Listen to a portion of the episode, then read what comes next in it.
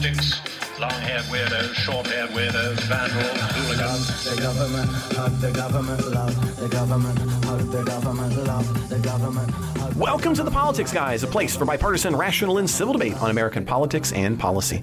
I'm Trey Orndorff, a political scientist at Oklahoma Christian University, and I'm joined by the professor of law at Chase Law School, Ken Katkin. Ken, welcome to the Politics Guys midweek show, or I guess what we call it is the Politics Guys presents the Constitution. It, it is great to be back. So, you know, we we we started this journey at the beginning of the year. I was really excited about this, Ken. I was excited to do this with you.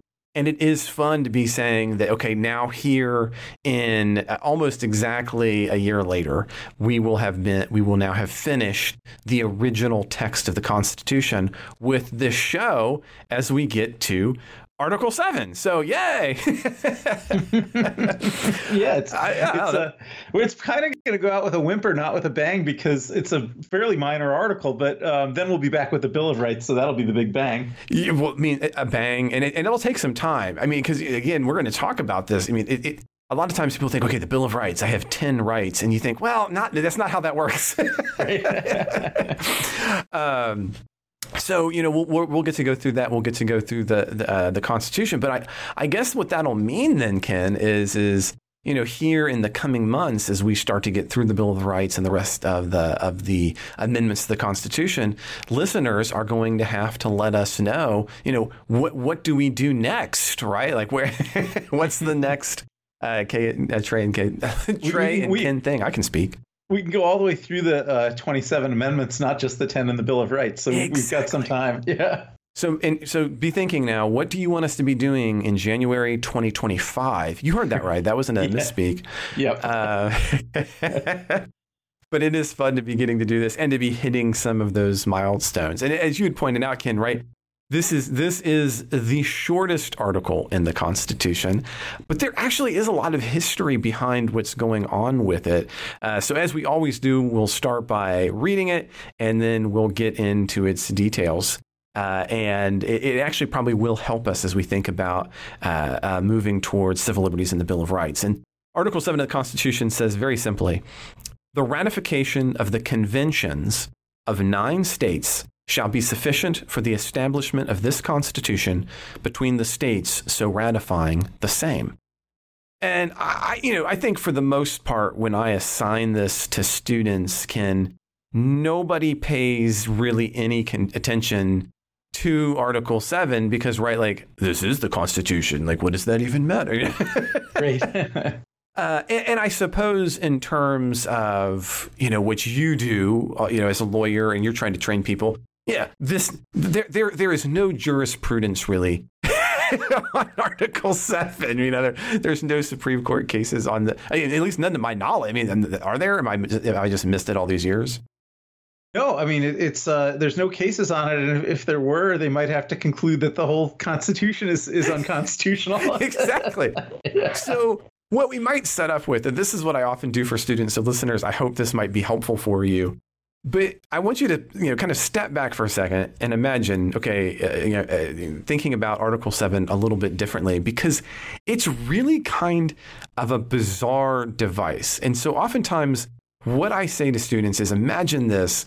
Uh, and so, Ken, maybe you can you can you can follow along on this. You know, we one of the things that we do, and I'm sure you do the same thing you give out a syllabus at the beginning of the year. Do you, in your syllabus, what's your provision if you need to make any changes? Like, how does that go down in in, uh, in law school syllabi?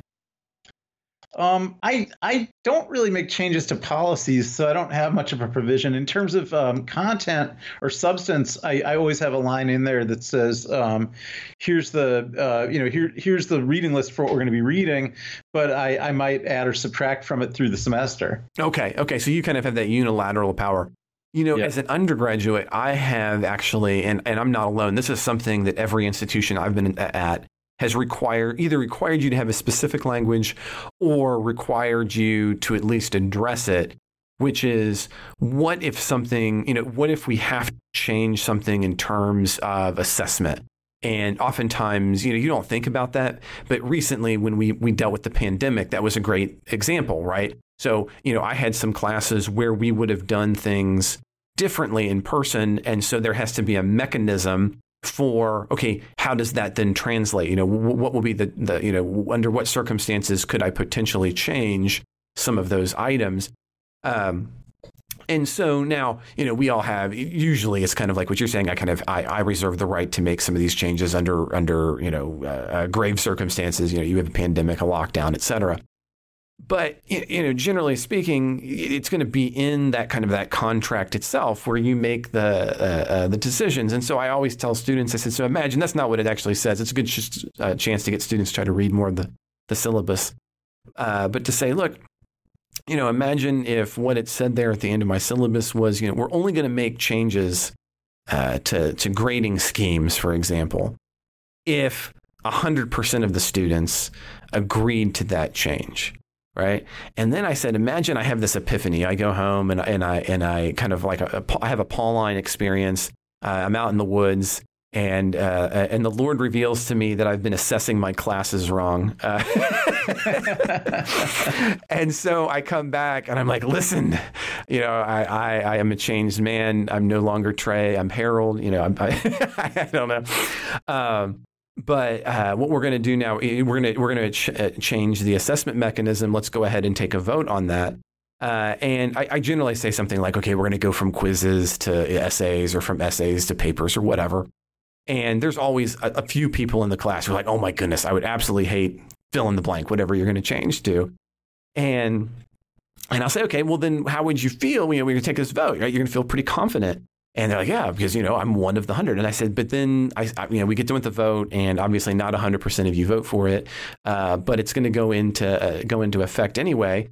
And they're probably going to be a little bit unhappy. I said, well, look, look at the new syllabus right here. The new syllabus says this syllabus is going to go into effect when fifty percent of you uh, agree to the syllabus. And that's one way I try to help to think students of thinking about Article 7, right?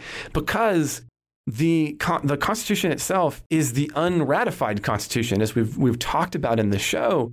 The Constitution that we're theoretically under is the Articles of Confederation, and the Articles of Confederation required unanimity in order to make that ha- uh, uh, happen. And you know, historians and political historians ever since have talked a lot about okay, you know, was that the right thing? Was that wrong? Was it tricky? Was it just brilliance? you know, historian Paul Johnson uh, said that it was, quote, the fast action necessary. uh, you know, maybe, it was definitely the fast uh, uh, way to make it happen, maybe or may not uh, necessary.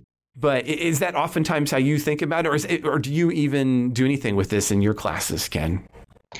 Um, no, it's you know it's I don't actually cover Article Seven in, in my classes. Um, I think because just being a, a, law school class as opposed to a, a polit- political science or history class, we're really focused on the, the, stuff that they might actually need to litigate. Yeah, and, uh, that's what I so, kind of figured. yeah, so I just you know it's it's it's a it's a it's an everything you're saying is is so great from a standpoint of uh, constitutional theory.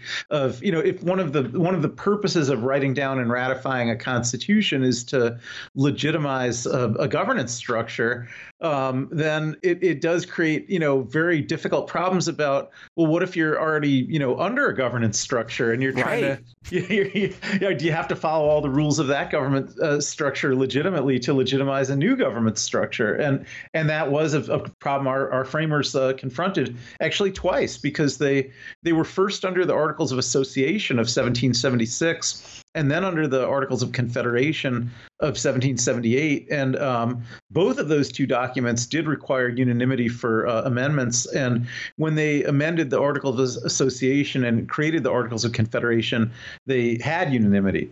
But when they were moving to um, uh, get rid of the Articles of Confederation and, and create uh, the U.S. Constitution, you know, after nine years of, of having the Continental Congress that was operating under the Articles of Confederation, um, they were quite concerned that they would not get unanimity and that the unanimity requirement that prevailed at the time and that was enshrined uh, in, in the Articles of uh, Confederation would prevent them from ratifying this Constitution. And so they, they came up with a different rule.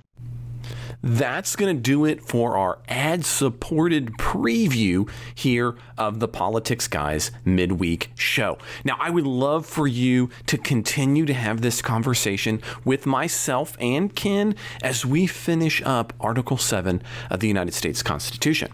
Now, of course, we're not done here. We're going to be moving on to the Bill of Rights and the rest of the 27 amendments to the Constitution. Not only that, but we'd love for you to go back and listen to all of our uh, episodes on the Constitution, starting with Article 1. But to do that, you're going to have to make the jump to being a Politics Guys supporter.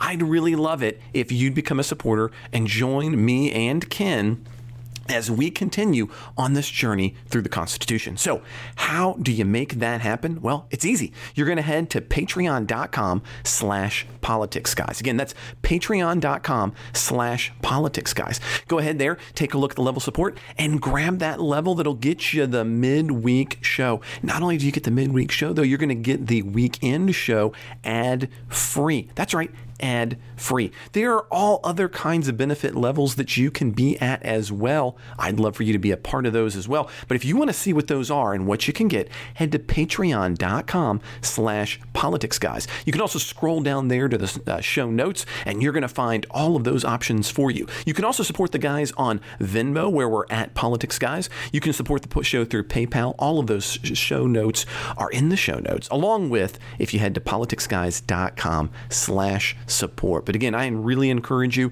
to see all those levels at patreon.com slash politics guys. Now, you're not in the position to get the show right now. I totally get that. I got a bunch of kiddos. I know what that's like.